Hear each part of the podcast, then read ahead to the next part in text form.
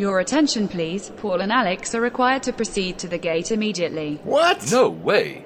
What is happening here? This is the last call for the Layovers podcast. Really? Come on, man. This is our thing. We got this. Oh, yeah.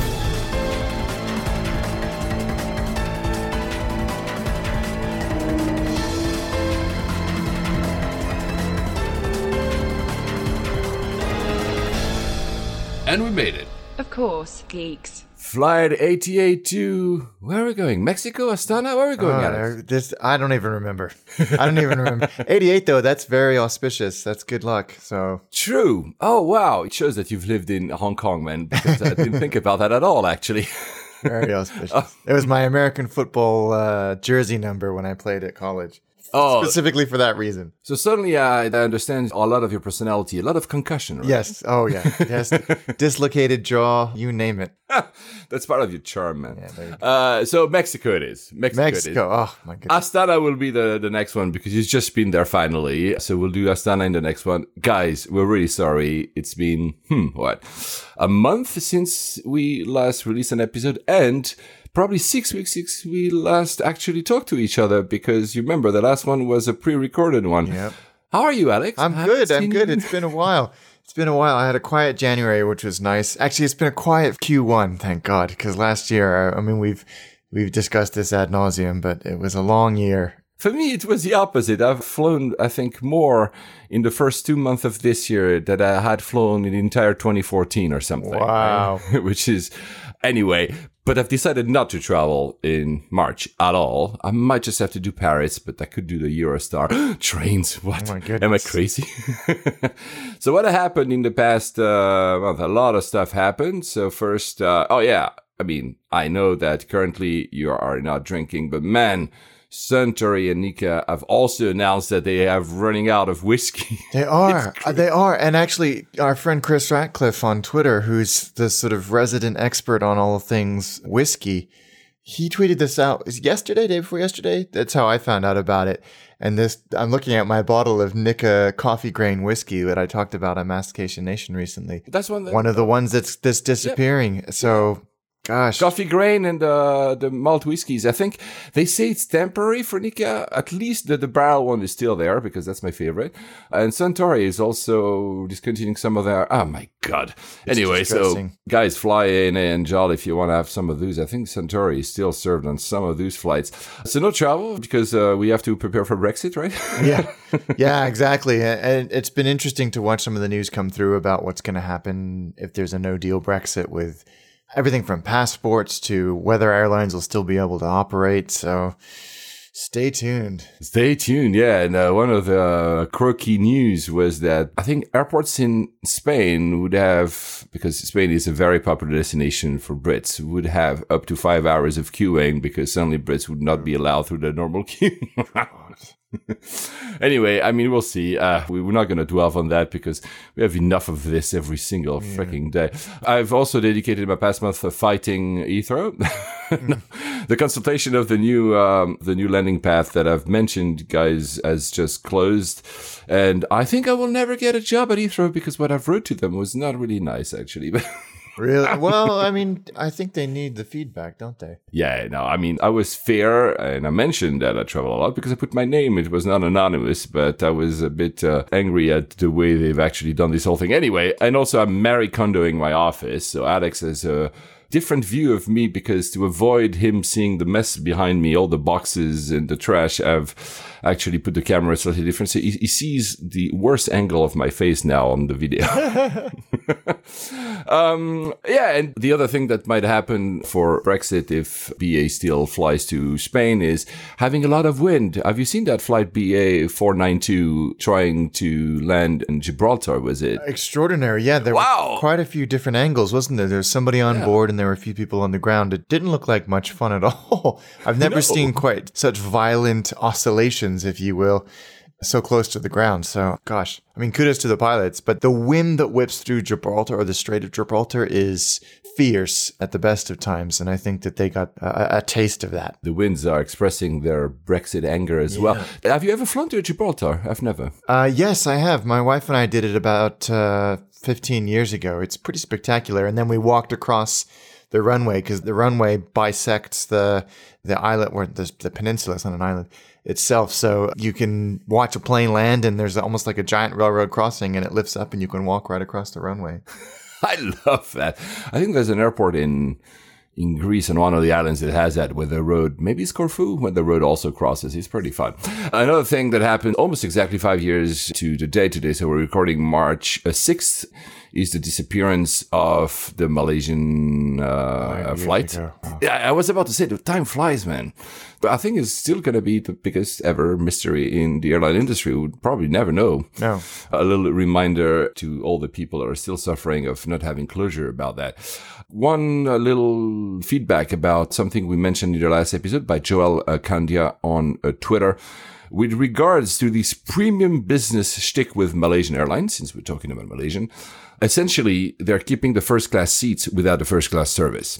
That's the premium business thing they're doing, which makes sense in a way. What does that mean, though? I think, I think first-class service, meaning you, you, the, the catering is not quite as good, or... We cannot afford to do a first-class anymore. It doesn't make sense economically, but we cannot afford either to refit our aircraft with old business seats.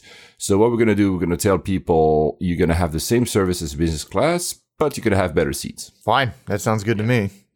But the biggest news, the biggest news, the A three eighty is dead. Yeah. The writing was on the wall for this for a long time, yeah, wasn't it? Yeah. And I think we all saw it coming, but I don't I don't know about you, but I was surprised by the the absoluteness, if you will, of the of the announcement that it wasn't going to be phased out or that I'd keep the order book open. They've said it's done. We're done. We're done with yeah. this. And this was partly because Emirates decided to convert an existing, well, I don't know if it was a firm order or an M O U for A three eighties into A three fifties, right? So they had thirty-nine A three eighties on order, then going for forty A three thirty nine hundreds and that's thirty it. A three fifty nine hundred. That's it. So, so that's the mix. But I don't know, you know, it's a chicken and egg. I don't know in which order, because Hong Kong Airline had canceled its order at the end of last year. They had ten. I don't know, again, order or promise or M- whatever. We, we know how it is. Qantas had canceled theirs on February seventh, so a week before the announcement, eight of them. Qatar, the same week, said they wouldn't recommit after the end of line, of, so probably after the twelve years of their own three eighty. There was also Amedeo, which is uh, lesser, canceled twenty. But I'm thinking those ones were for Emirates. I'm not sure. So I don't know. You know, they were probably talking before. So was all these cancellations happening because basically behind the scenes Airbus was telling me, you know, guys, we don't think we can make it? Or was it the other way around? All these cancellations led Airbus to... Oh, that's say, a good you know, question. I, I, I don't know. I don't know. I think it was probably somewhere in the middle. Yeah. Um, people have, have been hitting us up on Twitter about this. My reaction generally is is sadness, because I like that airplane. I think, I mean, it's extraordinarily ugly, but that's just one component of it. I agree. You're right? But it's it's a lovely airplane to fly as a passenger, and no matter where you're sitting. It's quiet, it's dark when it needs to be, but light and airy when it when it needs yeah. to be. It's comfortable. I don't know what it's like as a as as cabin crew, but I know that um, the pilots I know that fly it really, really like it as well. Yeah. And I think it's it's a, almost a sort of Hayao Miyazaki-esque airplane in its in its grotesqueness and its size and all of that. I just think it's a shame, but when you look at the numbers, it never, ever was ever going to come close to making a profit, let alone breaking even. Hey guys, just listen to our eighty-seven first episodes and you, you'll see that we always mentioned that it was always on the brink of being cancelled. Or yeah. I think one of the reasons that Emirates wouldn't commit to the thirty-nine orders, because they really wanted them, right, is that Rolls-Royce wasn't delivering a new engine. Yeah. And basically, uh, Engine Alliance, which is G E and Pratt and Whitney, already had thrown the towel like a few months ago, said, you know, whatever, we're never going to do an engine again for the three eighty. So there was no new engine, which meant that the economics were not getting better.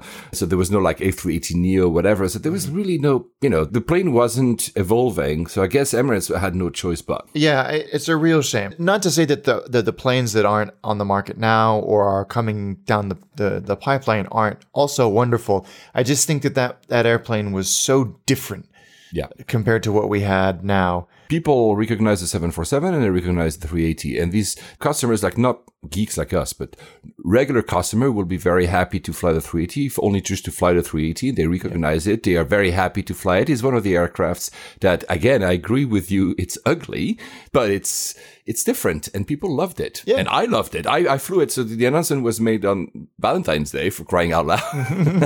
I flew it the next day because I was in Dubai back then. And I flew it the next day and I was like, oh my God.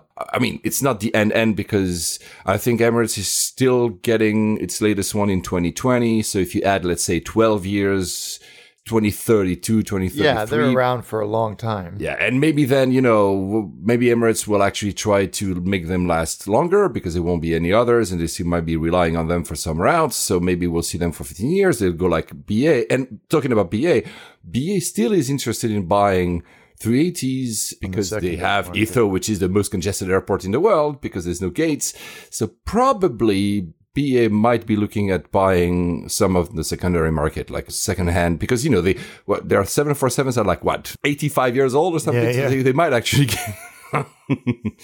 But I agree with you. The, the feeling, I don't know, especially the landing, it almost feels that the airplane is at a standstill. It's not mm. flying anymore. It's gliding when it's landing. It's it's magnificent. Yeah, it's a it's a, a real achievement in engineering at every sense of the word. Although I was fascinated to see now that Singapore Airlines have retired the first four, I think it was, yeah. original deliveries, and they're now being broken up as we speak in France, that they are of much less value for spare parts because to make them work, they had to do a lot of custom wiring and mm-hmm. fixings inside those those early models. And there's a there's a fascinating moment in a documentary I watched right when the A three eighty was first being introduced, where the main core of of wiring that connected the the front of the airplane to the to the rear bulkhead, and it has to have been, I don't know, fifteen centimeters thick in terms of this bundle of wire, was like two inches too short to make the connection. Oh, wow. And like the the cameras were on them as they made this realization that it was too short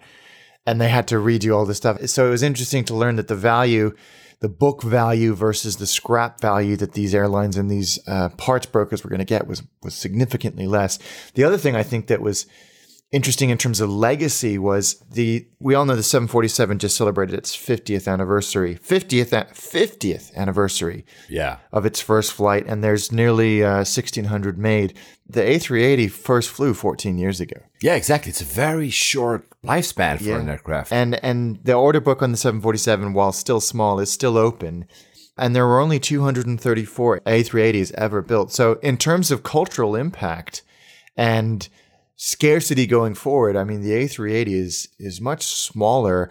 And while some of those airlines may cling on to them, they are actively being retired and scrapped. Yeah. So yeah, absolutely. Your yeah. opportunity to fly them while still there in the future is going to be much scarcer. And who would have believed that a seven forty-seven would outlive the three eighty, right? Yeah. No, I don't think anybody would. Yeah, it's crazy. But it's interesting to go back at the history because there was a lot of, of course, you know, armchair analysts saying oh, Airbus was wrong since the start or Boeing was right since the start. And if you look back at the nineties where this program was jump-started, Boeing also had at the same time their own program for a massive jumbo, like the successor of the seven forty-seven. Yeah. They canceled it and went for the seven forty-seven eight, so the one that is actually not really selling either. But then they focused their attention on uh, what became the, the Dreamliner. The bet was, because, you know, it's never black and white. Airbus' bet was passenger traffic doubles every fifteen years. There's going to be congestion at airports. We need to fix that by offering this massive ship, which ended up being the three eighty. And Boeing said, no, because of that congestion, smaller airports will rise and we'll have these point-to-point avoiding the big hubs. Neither predictions were absolutely correct because actually, yes, passenger traffic did double, but congestion didn't happen besides, again, Heathrow and a few others. But the Dreamliner is not actually used for point-to-point. The Dreamliner still goes to Heathrow and still goes to yeah. the major airports. So it's just that probably because of the price and the economics of the three eighty, airlines were very hesitant to pour all that money. They say this is a very risky investment. It's way less risky to invest in a smaller aircraft, which is a Dreamliner, than to invest in a massive ship that is a three eighty. And now the question is, and we had actually at uh, G L E Baz on Twitter asked us, is it possible that the three eighty came to market too early before China's population starts flying in rates comparable to Europe and America? Well, the question is open because, again, passenger traffic will double. We haven't seen that congestion, but will that congestion happen? And coming back to my point earlier about me complaining about my landing path over my head that might hit me in ten years, I'll, I'll have moved by then anyway. But it's true that the question mark is, is there, because will there be possible to create new airports at the rates we've, we're seeing currently with the new Istanbul and the second one in Beijing, et cetera, et cetera? Maybe at some point there will be congestion similarly to Heathrow. And, you know, because there's no three eighty, people will have to move to secondary airports yeah. that will prove uh, Boeing right. Or I don't know. It's I'm not saying they shouldn't have closed it. I'm not saying they were right to have done it, you know, twenty years ago when they started the program. Just saying it's more murky than, oh, Airbus was, you know, the E U pride and they were wrong. And oh, no, like Boeing was so. No, it, I don't It never think works that way. It never works that way. And I think the market has shifted, at least for long haul in developed countries, for planes like the triple seven, especially the next generation triple seven. Yes. Airlines want. And in that, the nine hundred is going to be able to take nearly as many passengers as yeah. the three eighty, but on two engines. I, I think, think that's a big thing. I think that's a huge thing. It's yeah, very yeah. appealing. And I mean, in terms of China, China have invested in the infrastructure for primary and secondary airports in, you know, all the way down to tier three cities. And I, I still think you'll see them investing in A three twenties, twenty-ones, and the seven thirty-sevens and those types of airplane more than something like an A three eighty because yeah, they yeah, can they're so much more versatile. No, for, no, I do agree for such a you know a varied landscape. But you know who knows? Again, if if if Boeing and Airbus can't predict the future, then we sure as hell can't. No, we can obviously. That's why people listen to us. But we Alex. can speculate until the cows come home, and that's what's that's the fun bit. Yes. Uh, the other thing that a lot of people have asked is: is it not possible to retrofit the three eighty into a freighter? Well, Airbus tried at the very beginning. I think they even had a few orders, but they quickly realized that it was, again, not very economically sound, but also very complicated to simply fill the plane with their yeah. two decks, right? And they never actually went into it. The I numbers think, never got off the drawing board and no one even looked at it. And I think because the the cockpit is not located on the second deck, on the second floor, on the upper deck, as is, for instance, on the um, uh, seven forty-seven, it is impossible to retrofit a door, you know, that opens in the front uh, like the seven forty-seven. Yeah, there would have to be major structural changes, yeah, and exactly. I think, and even then, the the maximum takeoff weight was never yeah, what per, was yeah, yeah. originally delivered. So, yeah, I think uh, if my memory serves me correctly, and I might be making this up, there was a FedEx or U P S order that yeah, that, that's that's what I remember as well. Something yeah, they it did, was... they did. They ordered, they ordered ten. There you go. Oh, they both I, did. I, U P S and FedEx ordered them, but they never obviously materialized. Is it U P S and FedEx that said, "Oh well, we're not going to go for them," or is it Airbus that said, "You know what, we're probably not going to be able to make it," or maybe it was simply that it was so expensive they said, let's ship first the passenger version. And then they basically, because it was not making the numbers, never went to, because, oh, that's another thing about Boeing versus Airbus, because a lot of people say, yeah, because, you know, Boeing was so smart with a seven forty-seven to make it as a retrofitted as a freighter. Yeah, well, if you look at history, when they actually built a seven forty-seven, talking about forecasting and predictions that being wrong, Boeing said, you know what, we're pretty sure that our own seven forty-seven will not last very long because it will be overtaken by supersonic, including their yeah. twenty-seven oh seven. Thus, let's prepare for a future where the seven forty-seven will be obsolete and make it as a freighter. So actually, the decision to make it as a freighter was because they had wrongly forecasted the future their own travel obsolescence. Yeah, hilarious. It's it's always complicated. The life cycles of building an aircraft are so long and so yeah. expensive that, uh, and, and we can see that currently with the that's middle of the market, a seven ninety-seven. They're not, still not sure they want to build it. It's like what fifteen to twenty billion investment for Boeing to actually make it, and they it's not like an easy decision to say, oh, let's do another aircraft. You know, it's it's yeah. So no, I don't I don't envy the people that have to make those choices because you're essentially betting the farm every time you do it. Yeah. There were actually also, that was very nice to see, there was a lot actually of Boeing pilots and also Boeing fans being unhappy and sad about the demise of the three eighty. So it's not like, you know, no, teams, no, like football no one teams is celebrating and, this at all. Yeah. Oh, well, it's a bit sad. But I mean, again, we'll be able to fly it for at least, let's say, fourteen years. Yeah. I think fourteen years. Emirates will be your company of choice if you want to fly it. And you should, because it's really, again, a great aircraft. I'm still sad to see it go. Yeah, me too. Me too. Yeah. Uh, those who are not really sad to see it go, I think there were a rumor, I don't know if it's true or not, but, and it's very ironic, Lufthansa and Air France, because they're accusing Emirates to flood the markets with their A three eighty, they're like, actually, it's not a bad thing that three eighty disappearing because they will rein in a little bit these Middle Eastern carriers. It's it's very ironic. I don't know if it's true. It is ironic. By the way, the rejigging of the order of Emirates might mean they're not getting their Dreamliners at all, which, if you remember, guys, I think I said in a few episodes ago that the Dreamliner order from Emirates was never very strong, and I think they might simply forego it, because now if they have three fifties and three thirties, why buy on top and complicate even further their aircraft mix by having Dreamliners? I don't know. Have you heard anything about that? No, I mean, I think we initially speculated, as did a lot of people, that that was a massive show to force Airbus yeah. to make some pretty difficult choices. Even the way they did it was unusually ostentatious for, yeah, for Emirates in the in the way that they revealed this this order. So yeah, I think you're right. I think that this might disappear into the ether or get converted to additional triple seven Seven, yeah. variant orders. Al Baker, the, our entertainer in chief, uh, has also has also said Qatar is not going to be the launch customer for the triple seven X, but they're going to be amongst the launch customers for the triple seven X, along with Emirates. Uh, we still don't know who's going to be the I think the launch customer, but they're all going to that direction. Even uh, B A just bought, I mean I A G just bought like what forty-two. Yeah, it's proving to be a popular plane. I'm looking forward to the foldable tips of the week. I know. I can't wait to see that in the flesh. It's bizarre that people are reacting, probably not you and me neither, but it's bizarre that people are reacting with a little bit of anxiety saying, will these actually hold in flight? Yeah, but there's a lot of other moving parts that do hold. Why wouldn't those actually hold, right? yeah, yeah. I think it's because it's one of the visible ones, you know? If you think about flaps and ailerons and all of that stuff that move constantly. Well, not flaps, but certainly ailerons and elevators and all that stuff, you know. Mm. Uh, there's much more to be worried about. uh, yeah, your name is one. We'll talk about that in a, in a few. Have you seen as well? So there's a new accounting practice called I F R S fifteen, which is adopted widely in the world. Obviously not in the U S. They have their GAAP. And because of that accounting rule, all the companies have to kind of restate their financial statement, including Airbus.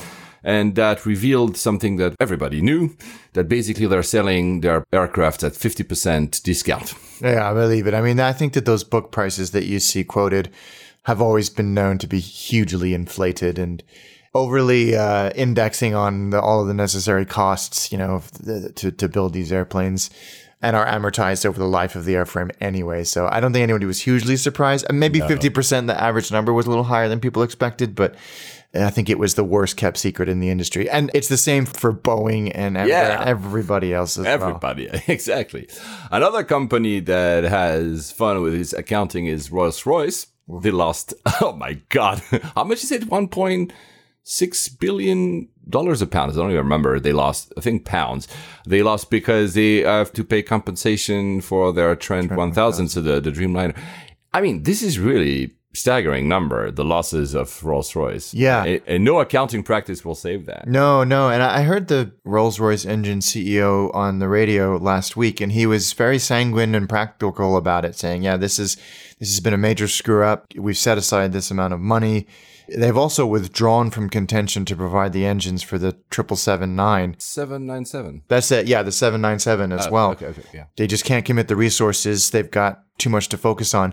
And I think they did this in the past as well. I can't remember which airframe it was for where they withdrew from it, and people said that that might have been a strategic error. But I think kudos to them for not overextending while they have a, I think a lot of people would criticize them for for going after another project when the last project was such a monumental, in the big scheme of things, screw up on their part. I keep saying seven ninety-seven, but we don't know the name. And if you look at the internal name, it's called seven K seven. So could that be seven double oh seven? Ah, interesting. I don't know.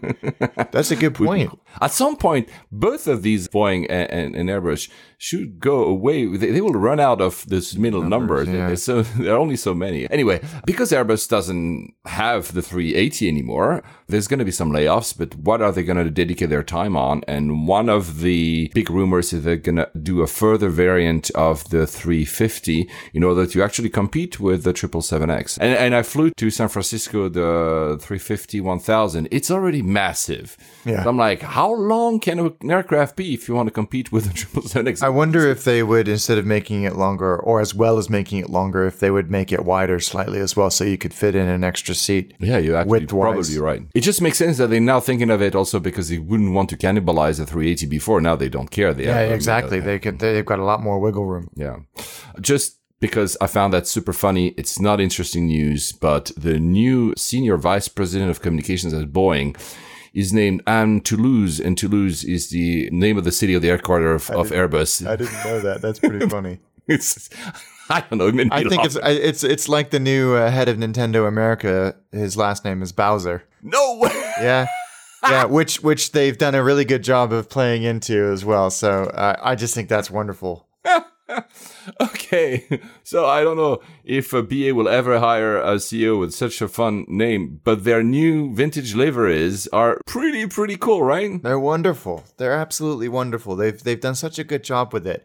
The B O A C on the on the seven forty-seven, Seven. The B E A, British European Airways, on the three three nineteen or three twenty. three nineteen, yep. And then Landor on a Landor on a seven forty-seven, which so there's one more that they have to unveil. Two have arrived, the B E A one and the B O A C one, and they look fantastic. And I think they made, I don't know if you saw this article that, that zoomed by yesterday. B E A was famous for having red wings. Yeah, I was about to go there. Thank you. Go, so go. So interesting. They're so, like, fascinating. They, they they were all red, and they were, this was sort of famous because you could spot them from miles away. Yeah. But the way that the wing is designed on three twenties and also for safety regulations, it was impossible to paint the wings, at least the top of the wing, red on a three twenty because of the, the structure of the wing. And also they need to be eighty percent reflective for yes. emergency situations, which I didn't know. I thought that was interesting. So on the underside of the wing, there's a the center strip, if you will. They can. So they painted that red, which I thought was, they clearly put a lot of time in, into that. And yeah. they, they could have very easily said, ah, screw it. We can't. We can't do it. And here are the reasons, but they did, and, and I thought that was that was fascinating. You just mentioned the safety regulation that I was completely unaware of. I had I no like, idea. How? I really wanted to see the the Landor one. Oh, I can't so. wait! I can't wait. And what's so wonderful and so B A about this is that the plane that they're applying that yeah. livery to used to wear it originally. Yes. Old enough to have worn it originally. And probably will wear it until they retire it. Oh, good. Since these planes will be, the seven forty-seven will start to be retired in like three to five years.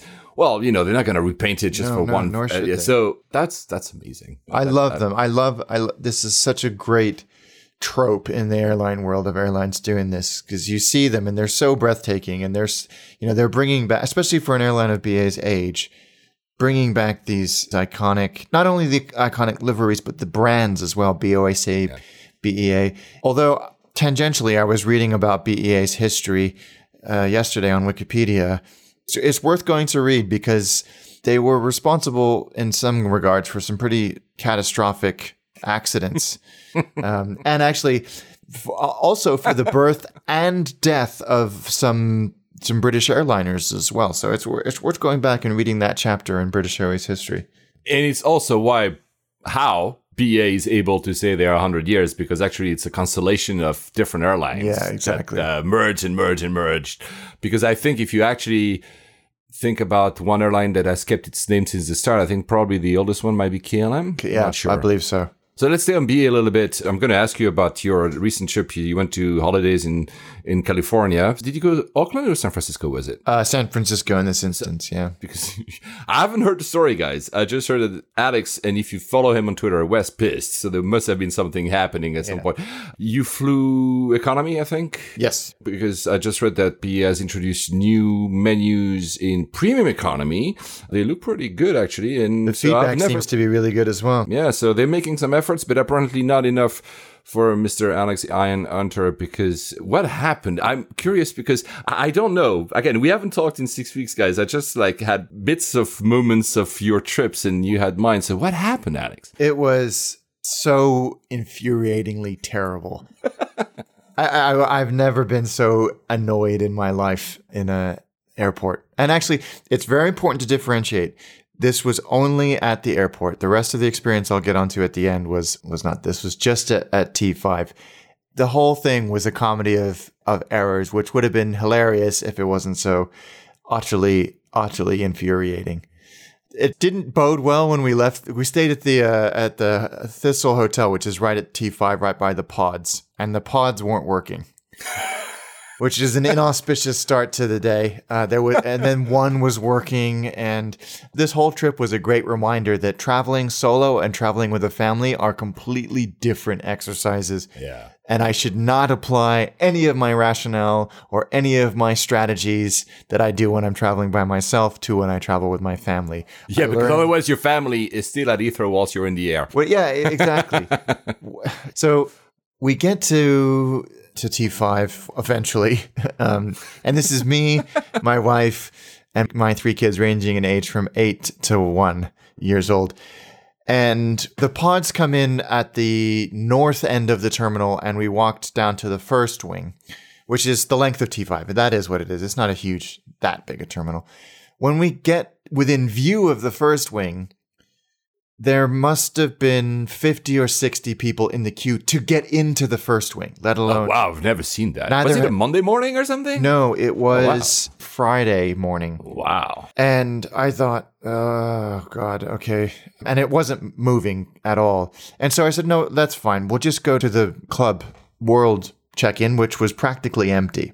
We got there and the person said, no, sorry, you can't. I said, oh, I'm a gold card holder. It's fine. And she said, no, you can't come in here because you have a buggy. No way. What? And I said, what? What? She's like, why don't you go to the first wing? And I said, because look at the queue and look at the queues here. She said, no, sorry, you can't, you can't come in because you have a buggy. We're not equipped to handle, to handle buggies. I said, but I'm, I'm not asking you to check the buggy in. I'm just asking, I, we take it to the gate like we always do. Yeah, sorry, you're going to have to go to the To the first wing. That's bad. Yeah. So I thought, okay, so we went in the queue at the first wing.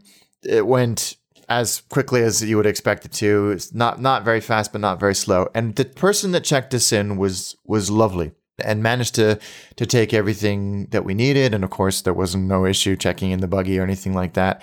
She processed everything as quickly as she could, made sure we were happy with our seats, which we were. And ordinarily, when you go from the fir- from first wing check-in by yourself, you go through dock check and through security, which then dumps you out in the first class lounge. Mm-hmm. And ordinarily, you're only allowed to bring one guest. But I noticed that families were going through, and there was no way that all these fam- I mean, families of multiple people, there was no way that they were all gold card holders, and there was no way that they were all in first class. And so I said to the check-in agent, are we able to to go through? Normally, when I ask that question, they say, I'm very, very sorry, but you can only bring one guest through. Ordinarily, I'd let you try, but no. Please go to the priority check security just outside. Fine. That's no problem at all. But this lady said, absolutely, of course, go for it. No problem. And so we did. I thought, oh, brilliant. That's good. So we get to the dock check, which is in between check-in and security. And I was told off in such a manner that it was like being back in prep school. My God, what? This lady rebuked me in front of my family and everybody else that was waiting in the queue for trying to bring more than one guest through. And I said, well, your colleague who just checked me in said it was absolutely no problem. And this lady said, who did? I said, one of your colleagues over at check-in. And she said, no, which which one? Which desk? Who told you that? Meanwhile, there was a, there were only two dock check gates open. There was a queue forming behind us. There was already a long queue at the other one. This lady left the desk to go and speak to the person who that checked us in. Meanwhile, you know, abandoning the queue this is for bad. maybe five minutes and then comes back and says, now, she made a mistake. She's not supposed to be working first anyway. She doesn't know how it works. You know, loudly in front of all these people. She should know better. I should know better. And she said, she comes back, she said, I've just given her a severe talking, to, a, a stern talking to. I'm looking at my notes here because it was so bad.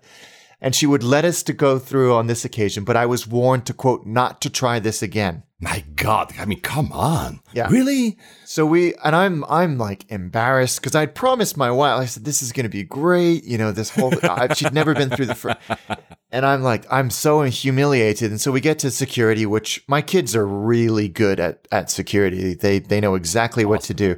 Oh, so we, a father like you, obviously. They just know what they're doing. Even the baby, like she just. That's it's your D N A, we, we, we have it down to it. So it's not like we're holding up a queue or anything.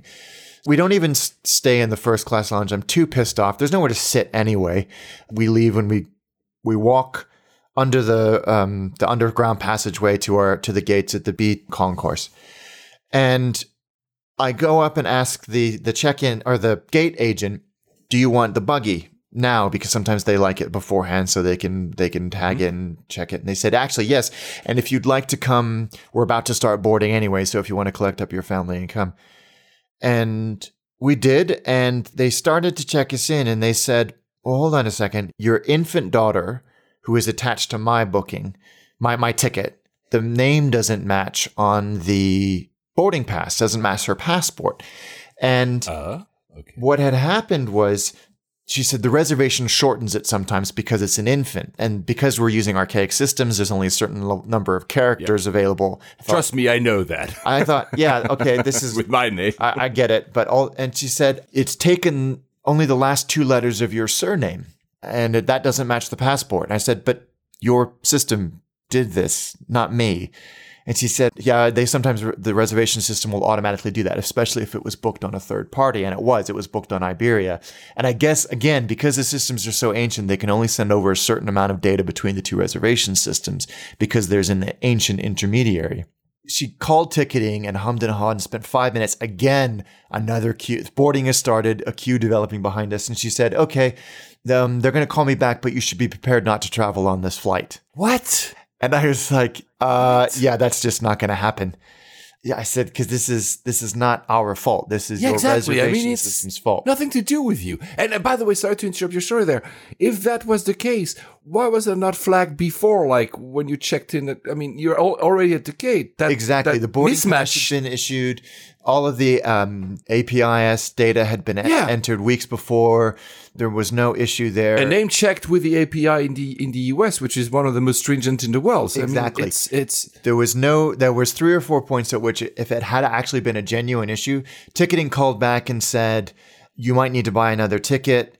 What? Uh, yeah, no and I was way. like, no. What? And I was getting, I was, you know, it's it's ultimately not this person's fault. They're dealing with an of ancient course. system, but I am get by this point having been through all this other stuff, and there were other little bits of frustrations that aren't worth getting into now to save a. And everybody's ears.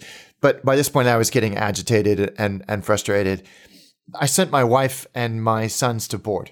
I had been flagged for Quad S security screening as well. Oh, my God. This Which is really that is what trouble. It is. You know, yeah, yeah, just I mean, a part yeah, of traveling to the U S. But I said to my wife and my, my sons, go, get on the plane, get settled, and all of that. We might see you on board. We might not. And eventually they said, they told me, just get on and make sure that you deal with this when you get to S F O. And I, I said, oh. make sure I deal with it. She said, yeah, go to ticketing and make sure you might need to buy another ticket to get home. Otherwise, they might not let you fly. I emailed B A after I got on the airplane. And I said that the tone was matronly, rude, unhelpful, and embarrassing. And the whole experience from getting to T five, the, every person that we interacted with, check-in, dock check, security, lounge, and boarding. The experience was so bad that I thought I was being trolled. At that point, you'd written a message to me and said, I'm done with B A. Yeah, and I said, written- I, I, and by that point I was. I was. So, I said oh, of course, to my I, wife, I get it. I'm never, I'm never flying with B A again. This threat of us being kicked off the flight was just the last straw.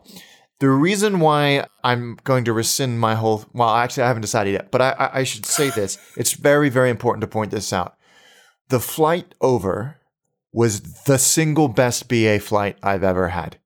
The crew were Good. exemplary. They, it's like they've done every masterclass on customer experience ever. They were so attentive and they were so good, not just to us with the kids, uh, which they were as well, but there was a chap sitting, my wife was in th- whatever, thirty-one D, the chap in E F G, the other aisle seat in the block of four, had ordered a vegetarian meal, which they brought to him. And at the end of the meal, they said, I haven't touched it. Is everything okay? And he's like, to be honest with you, it wasn't very nice. The cabin crew chap, our entire cabin crew was was male, by the way, which I thought was interesting. Said, oh, hang on a minute. He goes up to premium economy and gets a, a vegetarian meal. And the guy said, no, no, no, no, no, it's fine. You really you really needn't. And he looked at it. The, the cabin crew took the cover off. He's like, that doesn't look much better. Wait here. Goes up to first, gets the first class vegetarian meal and brings it back and says, here you go. Let me know how this is. And of course, it was delicious. That's fantastic. Yeah. Not only that, without asking, they bring my wife a premium economy meal, which she didn't notice, but I did. And I said to the person, thanks. You didn't need to do that. It was really, really, really great. And just throughout the flight, little things, just the conversational nature of our interactions. He said, so where are you off to next, Mister Hunter? I noticed you travel with us a lot. You, I know you. Where do you, where are you going next? As opposed to going... looking at a script and then reading the script. Yeah, yeah. It was yeah. so conversational. It was so natural. My wife was blown away. Some friends that we were traveling were like, was B A always like, I was so, good, so good, impressed. Good, good, good. Unfortunately, when I when we got to San Francisco, and I called the B A Gold Line to resolve this ticketing issue. They were like, yeah, you're S O L. There's nothing we can do. You're going to have to buy another ticket because... Oh, really? Oh, my yeah. God. Yeah. So uh, did you did you, did you end up doing that? No, I didn't. I went to San Francisco. No one batted an eyelid. We boarded. The flight home was fine. Oh, okay. Oh, there you go. Yeah. Yeah, thank God. I also got a... When I emailed B A, and it takes a lot for me to do that, I emailed B A and I got a very personalized... Not, that is, not a templatized or format, for, yeah. you know, formatted mm-hmm. response saying, "Yeah, we massively dropped the ball here. We don't think you're going to run into any problems. Get to the airport in time. We can't actually do anything because the ticket was issued by Iberia. If you do have to buy another ticket, we'll reimburse you. We massively dropped the ball here, and we're we're sorry. I don't look for compensation. I didn't ask for compensation. I didn't expect it. I don't want it." You know, I don't want to take up any more of the show with this. Yeah, yeah, of course. I get it. But yeah. It was, but it, no, it's disappointing. It's massively disappointing. And okay. Interestingly, my brother flew down to Cape Town on B A and had a horrendous experience. And it came in flight, you mean? In flight. And it yes. came back to these two separate uh, cruise. Yeah, cruise. cruise. Yeah, it's crazy. Huh? Yeah, and it's it's this disjointed experience that, that we rail on B A for because sometimes they can be yeah, world beating. Just yeah. uh, again, and sometimes it, it's just crap. Yeah, sorry. They were as good as the Cathay crew we experienced on our way to Hong Kong in October, in terms of attentiveness, just just delivery all, all around. So good, so good.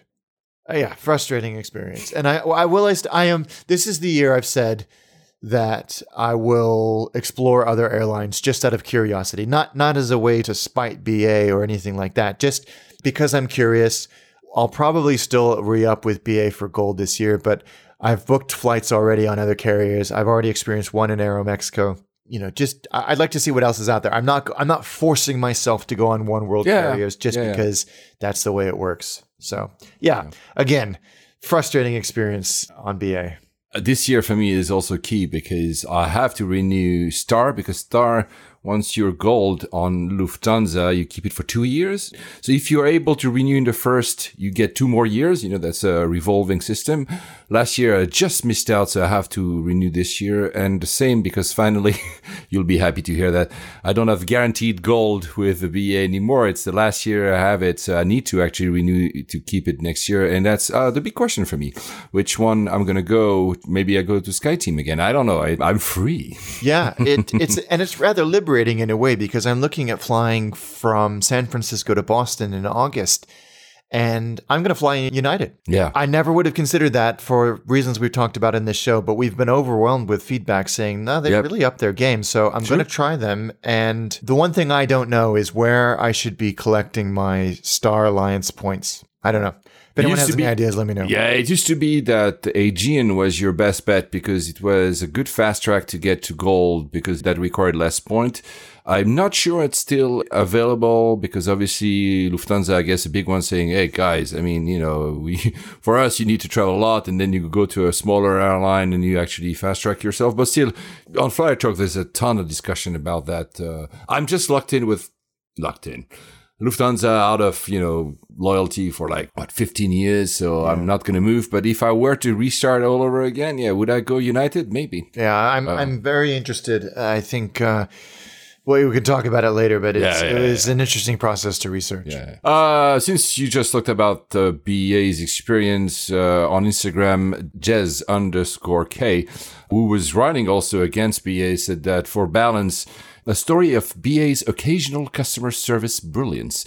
Yeah. Uh, he was uh, boarding a flight at T five C, uh, so the, the sea gates to Narita, and uh, realized he'd left his laptop in the first lounge at T five A, so it's like you know, three terminals behind. But the cabin crew immediately spoke to the ground ops. The lounge staff found a laptop, turnaround manager, drove it to the plane, and it was the last thing to get on board before wow. the door closed. All in space of twenty-five minutes. Uh, and he adds, I'm beyond impressed and relieved. Astonishing level of customer service. Yeah, it's good when that happens. Yeah, indeed. It is. It is. I had a cap delivered to me. That's not B A. That's, I think that was Emirates. I forgot my cap, and I love my caps. I forgot my cap at the check-in counter at Narita, and I'm boarding my flight and suddenly realize, where is my cap? Okay, it's Japan, obviously. And I asked the crew, I think my cap might have been left at check-in because I don't think I had it in the lounge. And ten minutes later, my cap was reunited oh, with me man. in the flight. That's amazing. I love that kind of stuff. Since I just mentioned I might go for a SkyTeam, and uh, we mentioned that K L M was the oldest airline in the world, I think it is. There's an interesting spat happening currently between Air France and K L M. So Air France, historically, the government of France owned a big chunk of that. I think they owned up to, I think, twenty plus percent. Now they are at twelve or something. The Dutch government itself didn't own a lot, only, I think, five percent. And because there's a lot of disagreements currently about the strategy, without telling the French government, the Dutch government just bought twelve percent going to fourteen. So they they want to be equal partners with, uh, with Air France.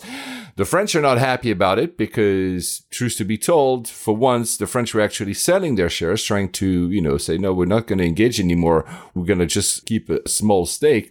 And, I mean, it's almost like an historical error by, and I'm not going to make any Dutch friends here, by Air France, because back in the day with Air France bought K L M, that's actually how it happened. K L M was on the brink of disappearing, losing lots of money. Air France buys it, makes it a big group, and decides, because a lot of other airlines were just, you know what, we're just going to, you know, absorb you, and the airline will be called Air France. They decide to keep the K L M brand name. They decide to keep operations, of course, at Amsterdam, even actually giving some of the routes from Charles de Gaulle to Amsterdam Schiphol. And now, like years later, it bites them in the ass, pardon my French here, because suddenly now Air France is not making as much money as it used to. K L M is making a lot of money.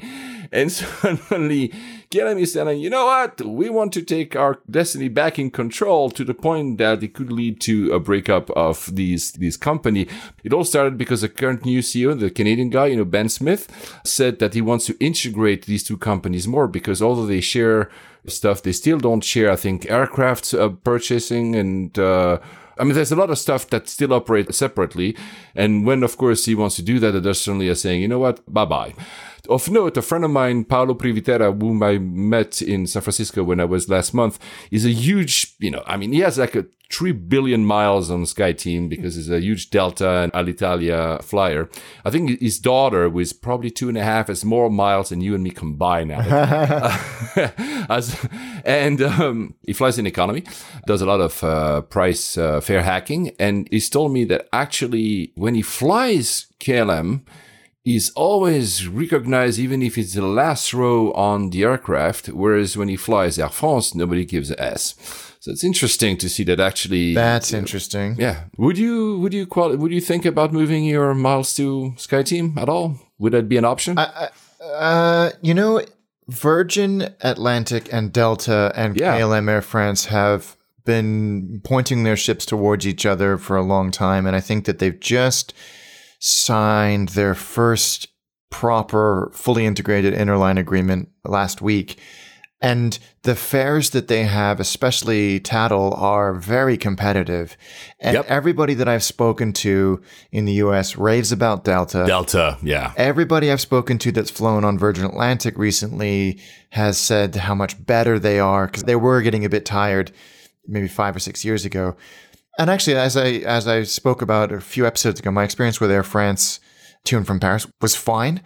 I've flown K L M a few times and been underwhelmed. I don't know. I think in terms of, it's the same with any alliance choice, isn't it? You've got some really strong options in one direction and weaker options in other directions. But I still think across the board, oneworld is the strongest in terms of product quality.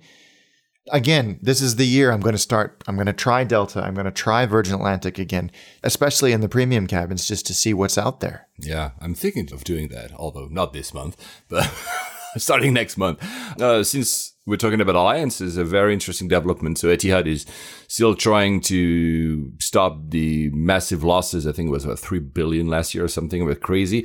So they're ditching a lot of their orders. I think they're just going to take delivery of five of their three fifty, and they'd ordered more than sixty. they... They're also going just to take six uh, seven seventy-seven X instead of almost thirty.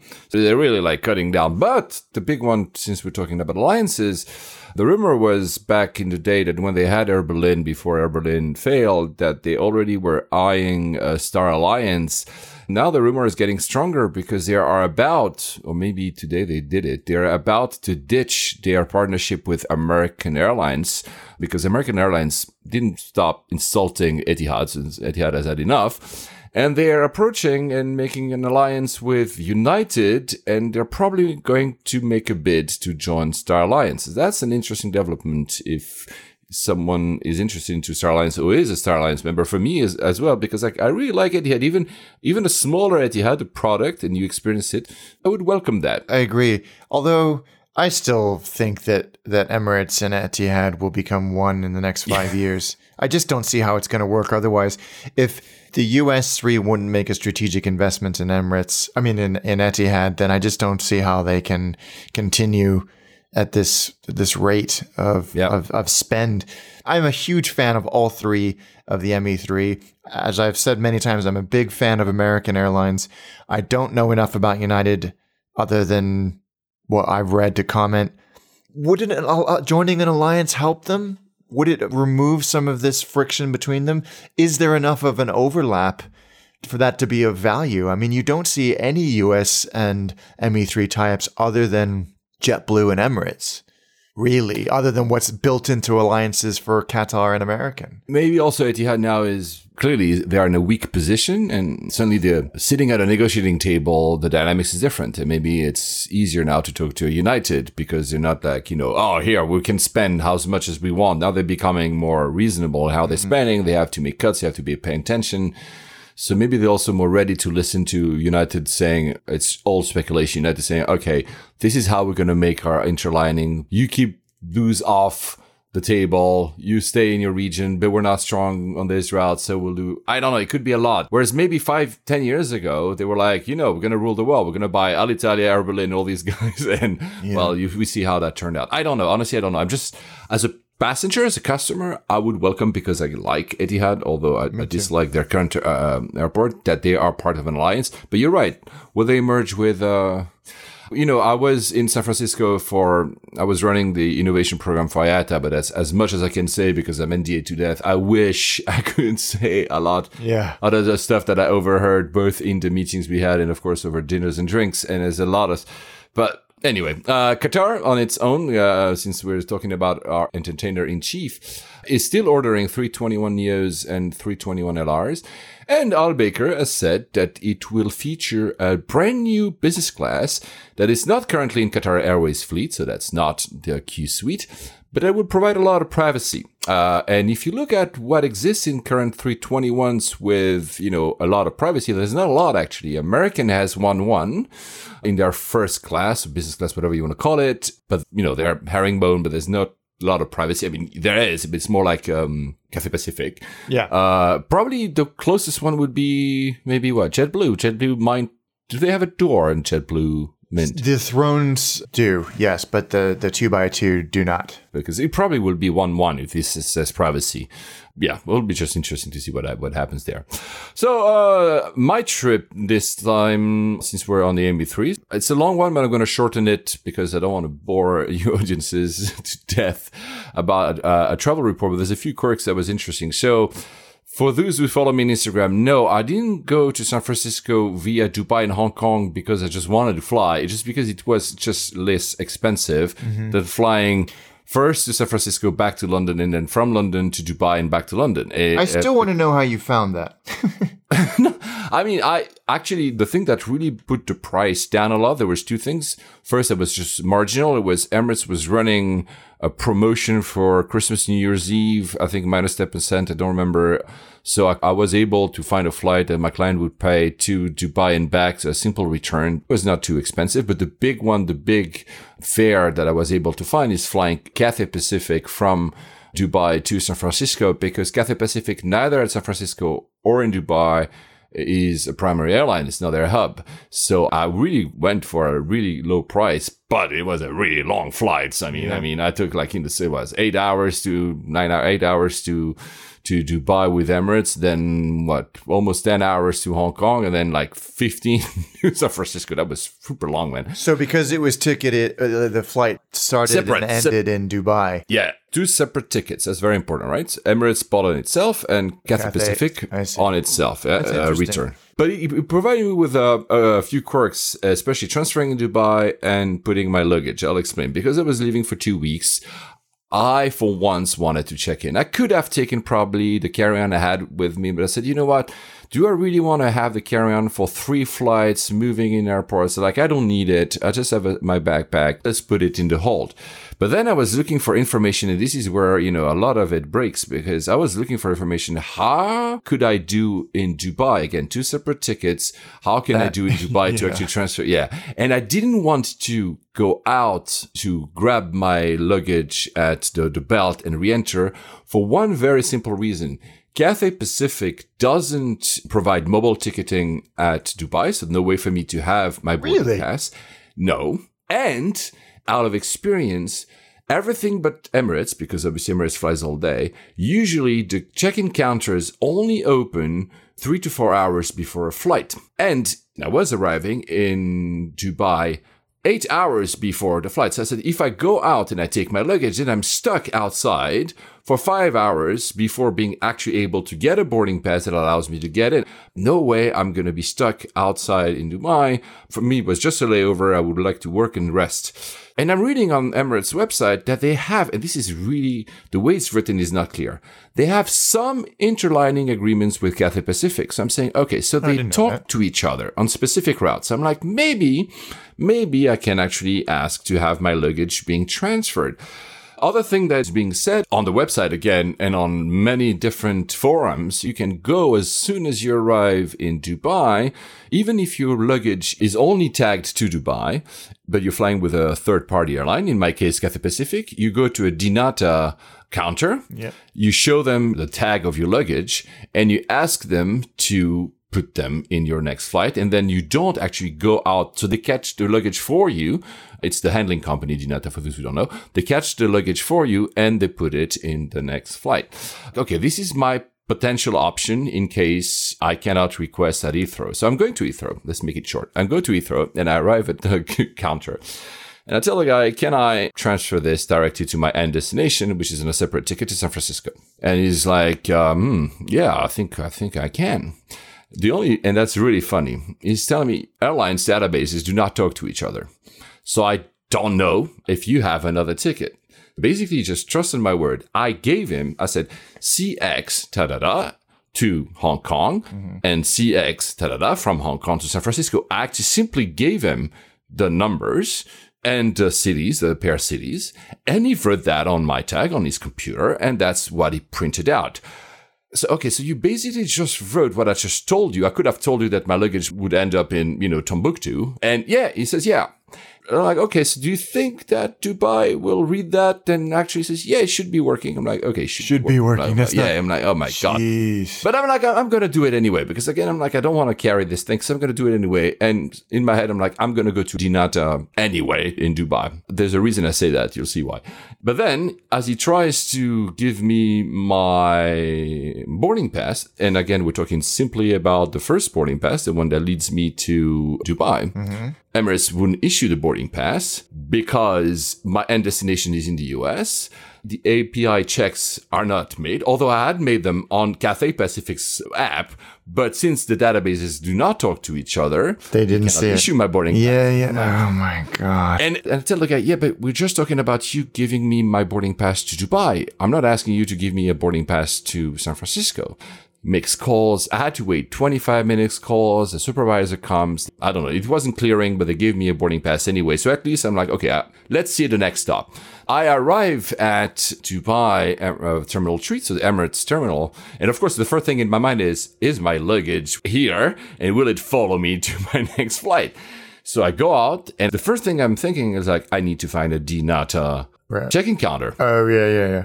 They do not exist at Terminal three. All the information that was given to me, there's only Emirates counters because Terminal three is only Emirates. Yeah, there's that no makes third sense. Party counter. So the information on the website of uh, Dubai Airport is actually incorrect. There's no Dnata. And I've asked, I've asked many, you know, agents and says, do you know what the Dnata? Like, there's none here. And I'll go to another and another. And like, okay. So I'm like, okay, so what do I do now? So I'm like, you know what? Let's go to Terminal four, which is the newest terminal at uh, D X B, because since it's the third party terminal where Cathay flies from, they will have this Dnata thing. Let's go there. And that's another thing. On the website, Dubai's airport's website, and on maps that you can find online of the layout of the airport, there's a train that leads you between terminals because this new terminal is a bit out there. And I'm like, okay, so I'm going to go to the train, but it's impossible to find. I'm like looking around, I'm like walking, and I, you know, I know Dubai Airport.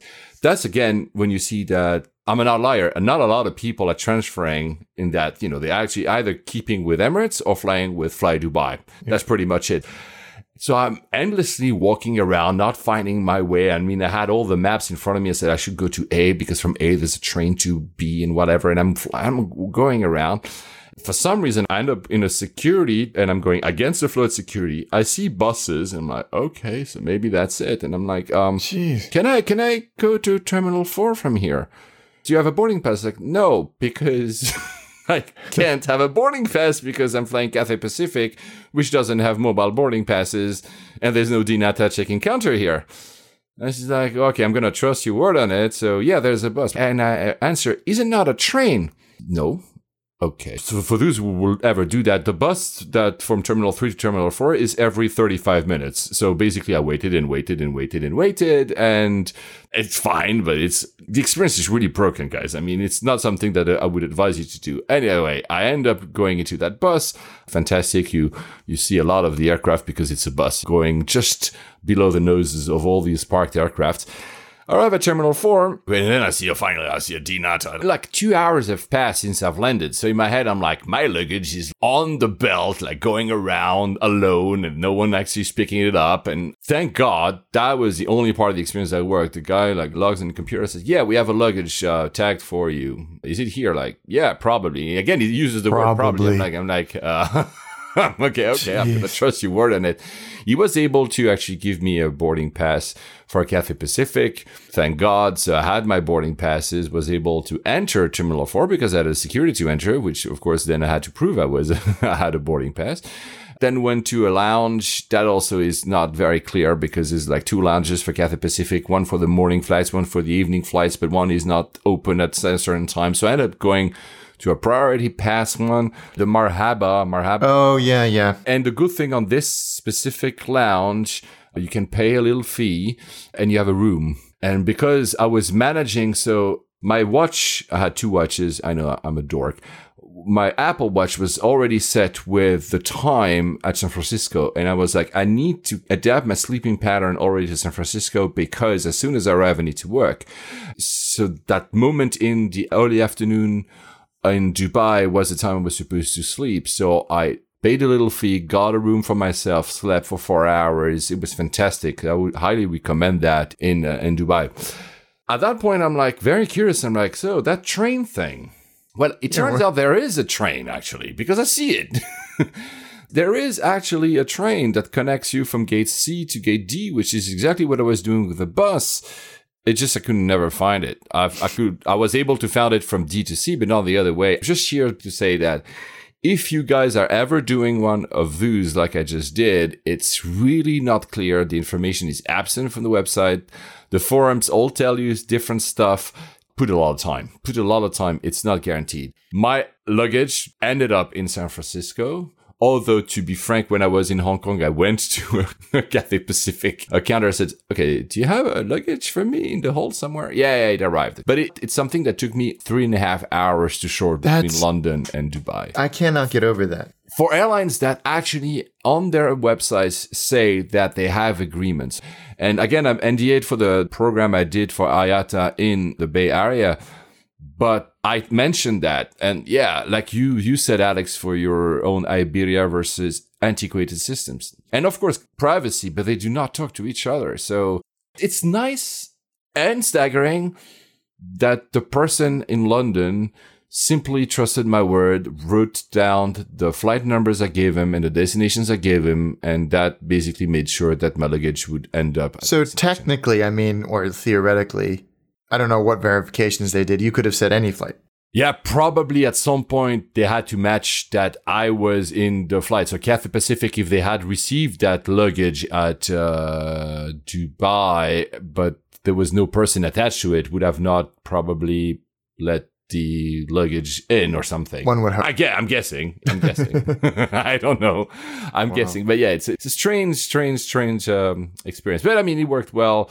And the flights themselves, for Cathay Pacific, I flew uh, a three thirty. Have you ever flown a three thirty by Cathay Pacific? Many times, but not for a while. Business class, the seat is clearly narrower than a triple seven or three fifty. Because they have two versions, don't they? They've got a, a regional one with a similar one to, to Cathay Dragon business class product. And then they've got this one, which is much more like the triple seven long yeah, haul. Exactly. It's just a smaller, narrower, smaller screen, probably a bit older product, but it's really fine. Interestingly, I don't know why, on both legs, so Dubai, Hong Kong, and Hong Kong, Dubai, when I was going back, the crew was probably the best I had ever seen on Cathay Pacific. I don't know. There was something maybe because it's a less premium route, or they were more attentive. They made more an effort. They were like more used to it. They've been at Cathay Pacific for a very long time. I don't know. It was just fantastic experience. Very... The words you use, conversational, engaging. I'm not saying that they're, the Cathay Pacific is not, but Cathay Pacific can be a little bit stringent sometimes. You know, like, you know, Asian companies can be. They're very friendly, but they're not have the, the demeanor that you will find in a U S airline, for instance, obviously, right? Not like, yeah. Hey, Paul, how are you, right? But in those times, all the, the crew were able to read me, understand I was I was pretty casual, but they never went into like, you know, too casual. Yeah. It was really, really nice. I mean, I really enjoyed both of these uh, crews a lot. The difference, I will say, between Emirates and Cathay, and I'll take an example and you'll realize that, back from San Francisco to Hong Kong, it's fifteen and a half hours for crying out loud. And usually I never do breakfast, but, uh, you know, you have nothing else to do so much. There was this young crew, very nice, clearly, you know, just been there not a long time, but she was very efficient, trying her best. And and when I say trying her best, she was really, really good. Right. And I tell her, can I just have the fruits? Because, you know, I don't want to have a heavy breakfast. I just can I just have the fruits? And she says, yeah, of course. And she leaves. Same experience at Emirates. Can I just have the fruits? And I'll compare the result. At Emirates, they, you know, they either bring you just a little plate with the fruits and they put in you, they give you like a fork and a knife or whatever, and you have your fruits. At Cathay, she didn't come back. The head of cabin came back with a stern look, giving the entire plate, pointing me at the fruits, said, you can only eat the fruits if you'd like. That's weird. I was, I was like, okay, I, it's not a problem. I was trying to make your job easier by asking the fruit. And by the way, guys, I'm not complaining, but that... for me, shows something that Cathay Pacific is a little bit more process driven. Like a lot of yeah. Asian airlines and Emirates, the crew has a little bit more leeway. I mean, they have to provide me with the entire experience of the tray, and probably that's how it goes. Of course, if I just want to eat the fruits, I can. And that's fine, by the way. I'm not complaining. I'm just very interested in the delivery of how I got that. That's the head of would come and serve me that, and not my usual cabin crew, because probably the head said, no, no, you cannot do that. This is not along the processes. The policy says you have to bring the entire tray. So I'm going to do it. I'm going to tell the passengers that you, you should get the entire tray. Do you think they misunderstood uh, your re- initial request? No, no. I, I think it's just a process versus it. And, and really, Cathay Pacific is fantastic. Do not read that, you know, into something negative. They're really good.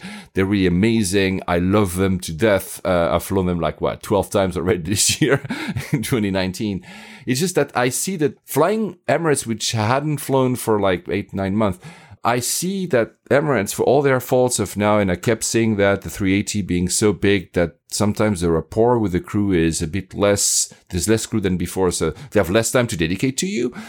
They still have that demeanor, that more laid-back attitude, and they will fix it for you. Yeah. Whereas Cathay Pacific, sometimes it feels that the experience is very high, but they will still respect the process and the policies they have in place. No matter how much I can sometimes criticize Emirates on this industrialized look, they're really, really good. Yeah. To being able to have so many passengers in business class in an entire deck on a three eighty, and being able to, you know, being on time with all the delivery, but at the same time fixing different things for different people. It's fantastic. Uh, I admire Emirates. I, I admire Emirates too. I think that they're such a good airline, such a well-run airline, such a generally, as you say, for the scale, consistent airline. Absolutely incredible. A few other bits about this trip. Of course, I stayed at the pier. Both those times I stayed for like ten hours. And did you adhere to the rules? Tell me the rules. Well, the we rules that they the rules. The, on the app, remember, oh. about, that we talked about a couple of episodes ago. Yeah, though there were some American dudes shouting on the way there. I mean, but there was a reason for it. And they were all jealous of me. I V P N'd myself to watch uh, the Super Bowl. Uh, so Uh-oh. It was seven thirty in the morning in there Hong Kong, where the Super Bowl was happening in the U S. And I was watching it, and it was fun because I'm not a huge fan of American football. And I know, because I keep saying that, I, I was supporting the Rams. Sorry, guys. And of course, they lost. Oh, well, there you go. Meaning, I understand why some of the Americans in the lounge were actually vocal, because they were watching the game as well. Yeah. yeah. So, yeah. And, and what else can I say? Um, oh, yeah. Man, I mean, because you know San Francisco so well. I hadn't flown in San Francisco for so, so, so long time.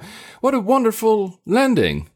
It's beautiful, it's, isn't it? It's, it's, it's beautiful. It's wow. Yeah, it's it's great, because no matter which approach you do, especially if you're coming basically from outside of the U S, you come in from the North Bay across the top, and sometimes if you, you have a little bit of a hold, but you get spectacular views of the Golden Gate Bridge and San Francisco and the greater greater Bay Area before you kind of you, you go south of the airport and then turn, do a one hundred eighty degree turn and come in and land. And it's always over the water. That's the one I did. It's just yeah. lovely. And the experience in San Francisco, my experience was really not both ways, because I was an ESTA returning passenger, although not returning in San Francisco, but returning in the U S, and went out, and I was able to use one of the machines, and it took me literally, you know, five minutes. And then I went, and thank God my luggage. You had a very different experience than me. Really? Was yeah. it? Was it, it took bad? us about an hour and a half to get through immigration. Oh my God! Yeah, I was like surprised. And we're American. I was. Oh my God. I was, because I was in my head, I was thinking like you, I'm like, I haven't done San Francisco in a long time. It's going to probably be, and you know, they were, we were going out of all the, you know, the um, government suspension, whatever in the, in, in the U S, but yes. I was like, maybe there's going to be like, you know, I don't know. And no, it was like fantastic. I mean, the airport is okay, I guess.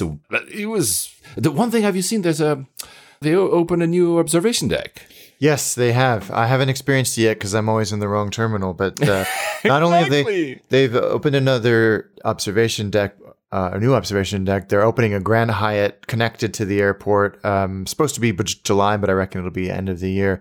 And they've also, in the International Terminal Pier A, they've opened a new food court area with a lot of San Francisco restaurants with a presence there, which we did experience. And it was effing expensive, but very good. Very good.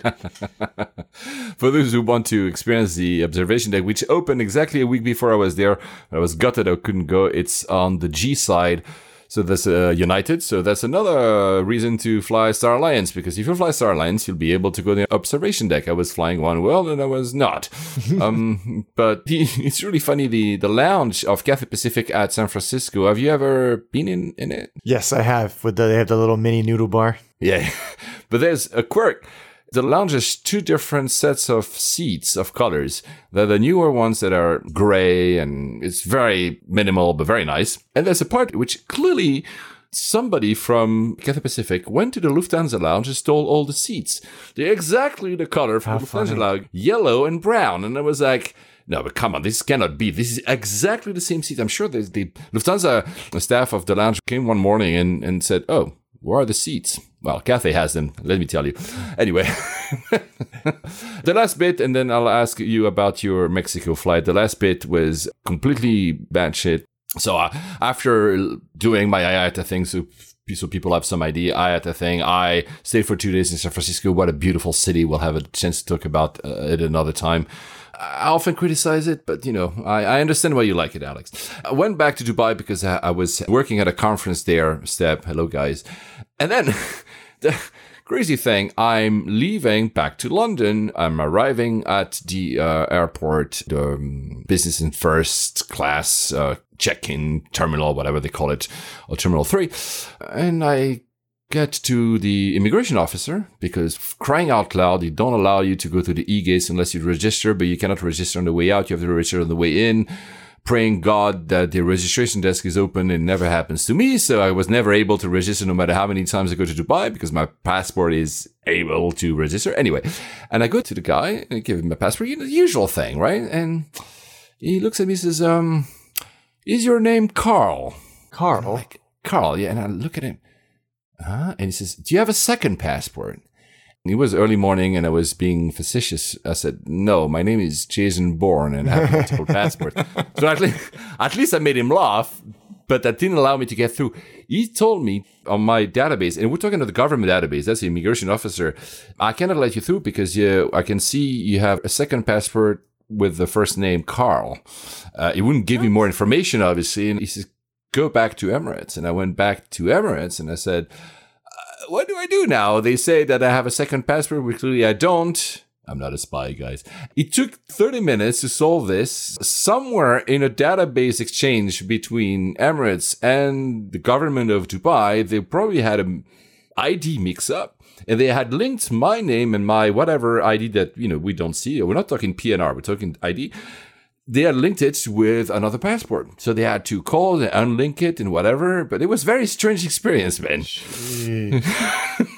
That's stuff like that always makes me slightly nervous about. Yeah, me too. The, the, the in, you know, structural integrity of the in, I T infrastructure generally in aviation. And how does that happen? You know, and honestly, when an immigration official, so representative of the state you're in, that tells you you have a second passport with first name Carl, no matter how I made him smile and laugh a little bit with my joke, you're like, so now what, right? You're like, uh, if they think I have a second passport, who am I to tell them no? I mean, it's, I, I don't know. It was, it was a very bizarre experience. I was half awake. Trust me, I was very much awake thirty minutes later trying to say, let me out of this country. Yeah, yeah. Don't worry, I have nothing to hide or anything. Oh, well, anyway. And of course, it was the fifteenth of January, and the news about the three eighty had just been announced. And I flew the three eighty in my favorite seat, twenty-three A, which is a bulkhead on, on Emirates in the back. I love it. Yeah, I'm going to miss that uh, flight. And uh, you know what? Emirates has Wi-Fi and data on every single flight. B A, learn, please. Oh, actually, that is a very important point. On my beautiful Boeing seven forty-seven four hundred on my flight from London to San Francisco on B A, there was Wi-Fi, and it was very good. It wasn't free uh, by any stretch of the imagination. That triggers me another, I'm sorry, because I keep rambling about this. When I was in San Francisco, my Cathay Pacific flight from San Francisco to Hong Kong was at midnight. I'd spent all my day, I was like, you know, I'm going to just go early to the airport. Like, anyway, Alex and me guys, you know us, we go early at the airport. So I go four hours early at the airport. Plus, I'm not sure about security in San Francisco. I'm not, I do not know it as well as, as you do, Alex. And by the way, hi, Will. I saw, I saw your brother in San Francisco, brought me out. It was fantastic. But I didn't ask him about security in San Francisco either. So I was like, let's go early. I had a middle seat, for crying out loud. I mean, like an ale in the middle, you know, like oh, not yeah, middle, yeah. middle, but still. And I wanted a window, but I'm, you know, the, I had all the expert flyer alerts you can think of, but there was no seat. That was a three fifty nine hundred. Because you triggered me that memory because of the Wi-Fi thing. Because I had Wi-Fi on the way there because I had a three fifty one thousand. And do you have any window seat anywhere? I cannot see it on the map, but maybe you have like a secret seat somewhere. And she smiles and says, uh, ah, we're looking for someone to go on the earlier flight. I'm like, oh, and the early flight is like two hours later. It's a triple seven. And I'm like, oh, you know, why not? Not staying at, at San Francisco for two more hours, but staying in Hong Kong for two more hours in the pier. Good yeah, idea, right?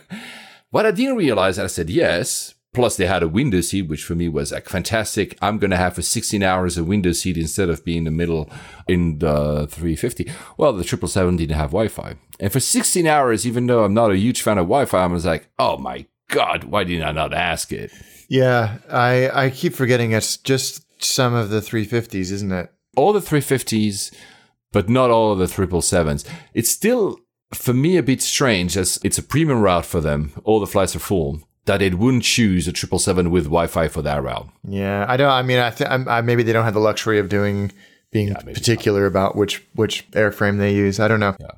Okay, sorry guys, because we're doing only fly reports. Since we're going to Mexico, I want to hear about Aeromexico. I'm switching completely topics here. How was Aeromexico, Alex? Well, I didn't know what to expect. I think we chose them because a fare popped up that was a decent deal. It's very interesting because normally when you're going generally from Europe to North America, the flights leave in the morning or early afternoon and arrive in the afternoon or early evening in the U S, especially if you're going kind of a little bit further west, like the West Coast. This was interesting because they were both red eyes. So the, okay. the flight left at eleven p.m. from T four. Which, having not been to T four in twenty-something years, I seem to spend my life there now. it's it's such a weird terminal. Is it? Yeah. And it arrives at four a.m. in Mexico City. So it's one of the very first, if not the first flight to arrive in Mexico City, which for our purposes was fantastic because you get off the plane and we start filming. We're there to film an episode, which will be out by the time this episode comes out. And then the flight home is one of the last to leave Mexico City. Uh, it's at about, again, maybe ten thirty, eleven o'clock at night and arrives at about two or three in the afternoon in London. So you get two full days either side. That's really good. Which is which is great and very helpful for us. They use a triple seven, uh, pardon me, a seven eight seven eight. And our flight over there, we were in economy, uh, having spent like way too long looking at the whole auction bidding upgrade process. And the like the lowest it ever dropped each way was like fourteen hundred pounds. Oh, my God. And I was like, yeah, no, no chance. No. I mean, it's not even that good a product, which because I'll talk about it later. I actually got to experience it. It's not worth it. So I was like, okay, oh, well, it is what it is. I looked at the seat map and picked the second row of economy. Greg was in the first row of economy, the bulkhead. Okay. And had a whole a, a row three to myself, which was great. Greg had a, a seat to himself, and then somebody not only sat next to him, but also this person was a talker and just talked at him. Like he was sending me messages on his phone going, help me, I might need you to kill me. Because like l- literally from the moment they sat down until after the seatbelt sign went off, this person did not stop talking. And he managed to spy a seat across the aisle with another seat open that was also the bulkhead. So he quickly made his excuses and moved over there shortly thereafter. I didn't take the meal. I didn't even have a drink because I knew I, I wanted to sleep. Yeah. Because I knew we were going to have a long day. So I got my three seats laid out, and I and I slept pretty much the entire flight, which was wonderful and very comfortable. Um, again, the, the flight was not busy. The, the flight attendants were, I don't know, efficient and friendly, uh, as you know, not not particularly friendly, not not chatty or anything like that, but perfectly pleasant. Greg said the food was not anything to write home about. The I F E was was limited but fine. They had Wi-Fi. It was very, very flaky and very, very expensive. But other than that, the, the flight was was fine. It was perfectly comfortable. It was. I didn't feel like I'd pay too much or too little for it. Landing in Mexico City, there's quite a lot of paperwork. It's much like the U S. They have all these forms you need to fill out. It turns out you can file their form of an ESTA online as long as you print it out and bring it with you to present to immigration when you get there. Expedites okay. the whole process. Okay. What they don't tell you is you must print it out in a color. No. So we wait in, queue, wait in the queue for like half an hour, get to the desk, and the lady's like, you have to fill out this form because you have to print it out in color. But just come back and see me and, and all of that. It didn't really matter. It wasn't the end of the world. But My pro God. tip, if you're going to Mexico City, do fill it out ahead of time, either on the airplane or ahead of time. And if you do fill it out online, for God's sake, print it out in color. I don't have a color printer. Oh, my God. Yeah, so just just don't. Just do it on the airplane. It's really doesn't save you that much time. We had arranged to meet our production crew. They were going to come pick us up at about eight. And there's a pod hotel right in the middle of the airport. Looks which very we, Japanese style. Very, it is exactly what it is. Very Japanese, very space age and futuristic. So we booked a few hours in there just so that we could power nap for ninety minutes, have a shower, feel a bit more human. Worth absolutely every penny. And it was like maybe forty U S dollars. It was absolutely worth it. They're very comfortable, very clean, good shower facilities and all of that. And then hit the ground running. Getting out of the airport itself is taxi or Uber is really your only option. And it was expensive. Um, actually, no, it's, it's not that expensive. It's just the traffic. You have to deal with Mexico City traffic, which is yeah, among yeah, the yeah. worst in the world. Coming back, we had shot all day. We'd started at seven a.m. By the time we got to the airport, it was around nine p.m. I was exhausted. So I just said, I got an alert from um, Expert Flyer. We were just talking about those guys. God, I love that tool. Yeah. Saying there's an available upgrade. It was not cheap, but I had a speaking gig in London that afternoon that we arrived back and I needed to sleep. So I paid a lot of money to upgrade.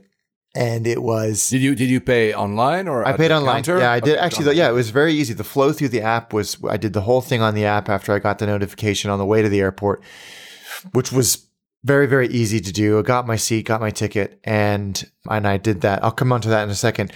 Mexico City Airport is kind of a funny story. It's bursting at the seams. It's completely rammed. It's slightly falling apart. They're trying to patch it up because they were supposed to open this new yeah. Norman Foster designed airport, which we talked about. But they've they st- spent they started it. They started it. Actually. They've started it, and they spent billions, and they expropriated thousands of acres of public land to do it, just to, like further out of the city. And people were really pissed off. They voted to.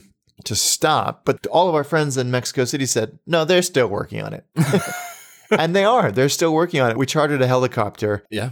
Uh, to st- and we we flew over it, and, and there's work going on in earnest. They, sorry to interrupt your story. The cancellation of, so if they were to stop and they have to, you know, pay penalties to the construction companies and do some environmental stuff to make sure that, you know, the airport is clean when they leave the site and everything, five billion dollars.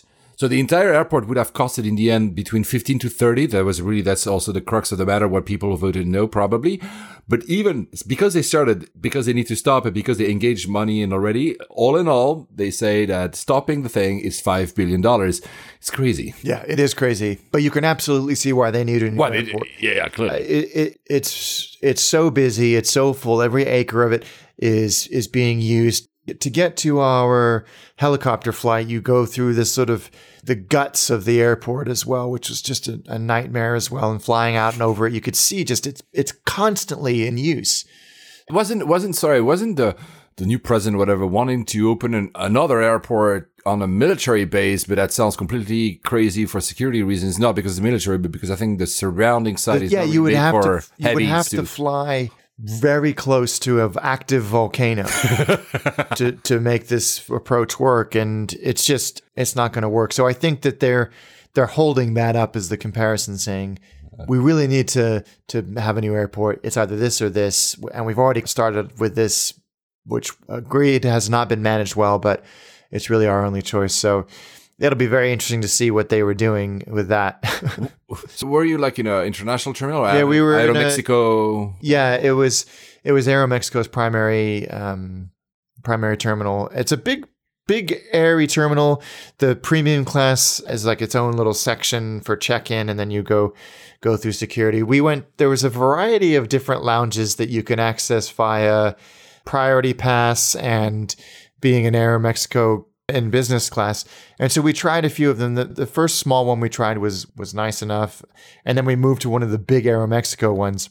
And it was it was a bit like, is it the Cathay Lounge, which is sort of a a roofless or ceilingless series of walls within the terminal. So it's it's kind of up a level, but you're sharing the ceiling with the rest of the terminal, if that makes if that makes any sense. So it felt very temporary, almost like these partitions. And I had read reviews that the, that the lounges weren't great, and they they were okay. They weren't they weren't fantastic. Because Aeromexico is SkyTeam, correct? Meaning you had no yourself special status to access any lounge. No, I had whatever. None. So it was because yeah. either I had priority pass to experience the first lounge that we went into, which closed before our boarding, so we moved to this big Aeromexico lounge, and it was okay. It was nothing special, but the whole terminal itself was falling apart, and they were fixing things, patching things up all around. So it felt a little bit like a construction site. The product itself, the business class product, was it was a lie flat product with the pillow built in to the seat. Do you know oh, that that yeah. um, who else uses that? I think United maybe used that. A few of the American carriers use it. It was comfortable. The food was. It was okay. It wasn't anything special.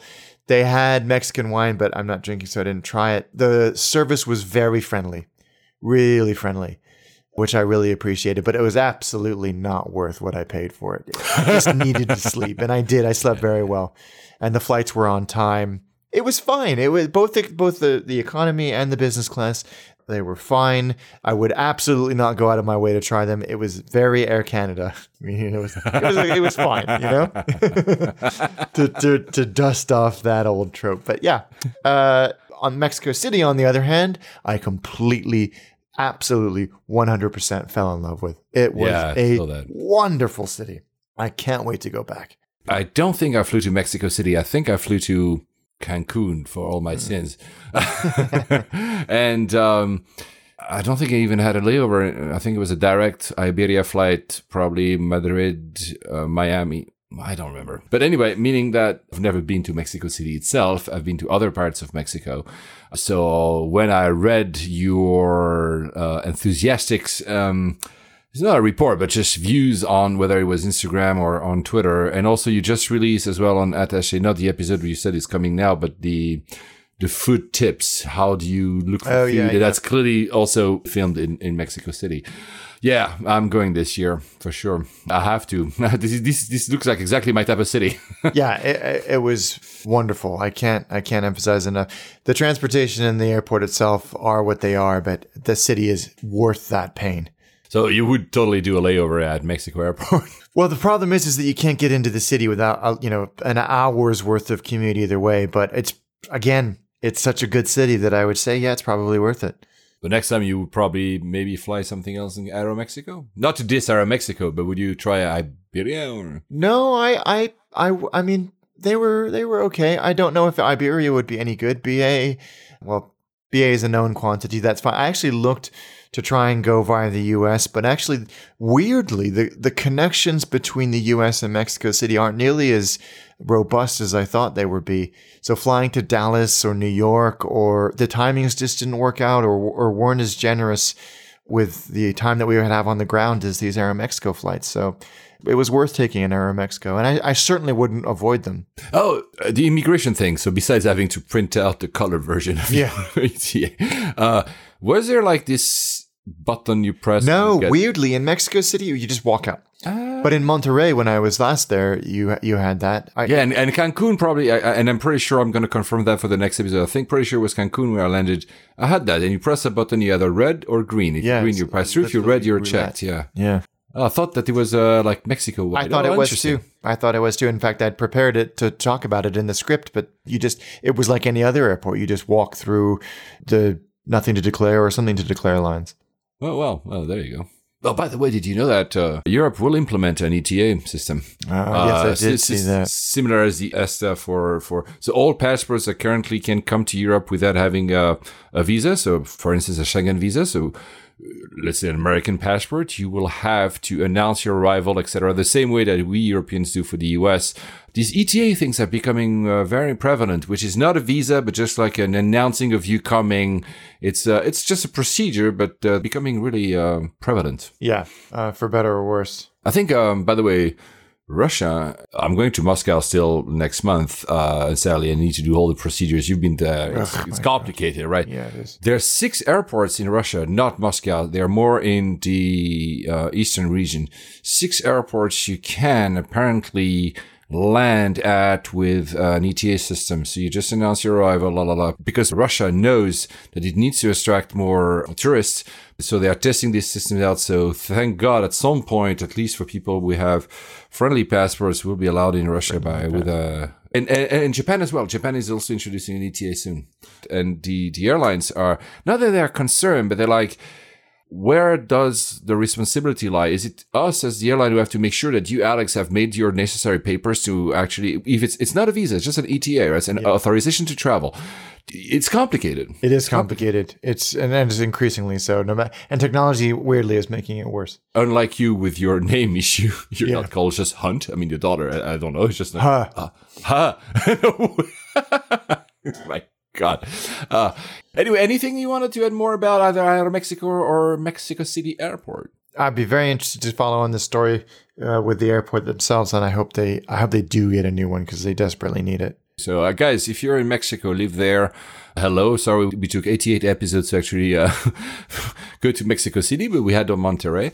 Uh, actually, if I'm looking at the list of airports we have to, I mean, we have to, we want to cover, there's uh, a lot first, but also I realized that we haven't done a single European airport for at least eight episodes. Oh, goodness. So uh, at some point this year, guys, you'll be flooded by European airports. We're very sorry for that. We're trying to balance, but in the balance, for some reason, I lost track of actually doing European airports where we're based. So the next one will be Astana. We promise it's not going to be six weeks before we no. record that one, probably earlier, because both of us are not traveling in March. We hope you're going to have good travel. I'm going to say one more thing about that. One of my Cathay Pacific flying. So I think the co-pilot is on the P A and says that the pilot is named John Williams.